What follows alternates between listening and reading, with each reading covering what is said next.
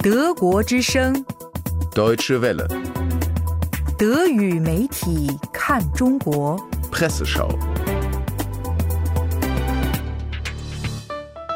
现任中共领导人习近平与两位前任江泽民和胡锦涛相比有着巨大的不同。虽然也是工科毕业，但习并非只是技术官僚，而且还展示了自己的人文学识。新苏黎世报记者 Worth Schertle 关注了这位被外界视为毛泽东之后最为强势的中共领导人所推崇的儒学以及其深远影响。文章先是简述了儒学在中国经历的发展历程，其中也包括批孔的文革时期。习近平出生于一九五三年，他属于亲身经历过文革浩劫的一代。文革开始的时候，他才十三岁。十五岁的时候，他的父亲习仲勋遭到监禁。正在读中学的习近平被送到乡下插队，几个月之后他就逃回了北京，还因此被关进学习班改造。也许正是这些早年的艰苦经历，促使他在后来掌权之后决心要除掉同为红二代的薄熙来，因为后者在重庆担任书记期间大张旗鼓地搞唱红打黑，这一套颇具文革遗风。而对儒学颇为推崇的习近平格外欣赏的一位哲学家就是明代学者王阳明，不少中文媒体也都关注到这一点。据不完全统计，习近平从担任总书记至今，至少已经六七次提到王阳明，或者引用过王阳明的学说。王阳明本名王守仁，字伯安，别号阳明。林语堂也将其评为中国历史上十大全才之一。作为明代儒学的代表人物，王阳明的一个主导思想就是，每个人从出生之日起就有辨别善恶的本能。无论做什么事，人们都必须遵从天生的良知。他所代表的新学与唯物主义形成鲜明对比。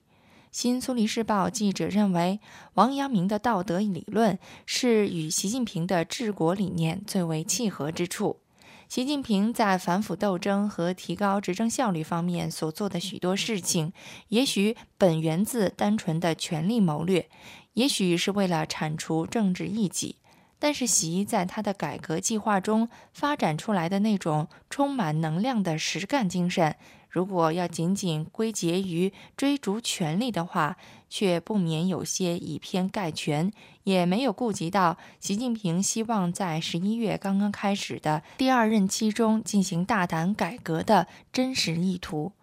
王阳明所倡导的知是行之始，行是知之成的实践精神就多次被习近平提及。他呼吁人们知行合一，扎扎实实干事儿，踏踏实实做人。除此之外，习近平还从王阳明那里学到了什么呢？文章最后点出，习近平与前任的不同，也可以说是时势造就。习从王阳明那里学到的是，像两位前辈江泽民和胡锦涛在任期内主要采取的单纯技术性治国方式，在中国经济和社会提出越来越高的要求，形势越来越复杂的今天，已经是不合时宜了。对于整个世界来说，也许习近平治下的中国还会带来不少的意外。欧洲视角，独立资讯 Deutsche Welle。 商报则关注了德国经济界对于中国市场未来的看法。该报记者采访了德国化工业巨头瓦克化学集团董事长施拓之。访谈中一个重要的话题就是中国。瓦克集团在南京、顺德、蔚山和张家港设有生产基地，中国已经成为该集团在全球的最大市场。近来，德国经济界对中国拒绝为在华外国企业提供公平待遇感到十分不满，也因为北京日益严格的网络封锁政策而感到担忧。但是施拓之则明确表示，不应该把中国的经济和政治发展雄心视为一种威胁。让我们来看看化工行业。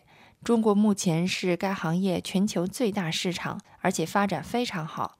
中国政府要求化工企业在可持续发展和环境保护方面达到国际标准，这些标准就是西方企业一直在遵守的。所以这其实对于我们来说是一个很大的竞争优势。其他很多德国的强项产业也是如此。中国每向前发展一步，德国经济都能够从中受益。着眼中国投资者在欧洲日益嚣张的收购行动，商报记者向施拓之提问，是否应该阻止这类并购行动继续扩张？这位企业家认为应该谨慎行事。在过去的二十年里，我们在中国进行了大量的投资，总规模可比中国人现在在欧洲的投资大多了，而德国也从这些投资中获得了巨大的利益。风水轮流转，现在中国开始在我们这里投资了，我们不应该感到恐惧。每增加一项与中国合作的项目，包括收购企业，都能够促进我们与中国之间的贸易。机器人制造商库卡在被中国企业收购之后，会在远东地区打开全新的商机，这也会使企业位于巴伐利亚的总部受益匪浅。施拓之提醒道，德国不应该给外界造成一种自我隔离的印象。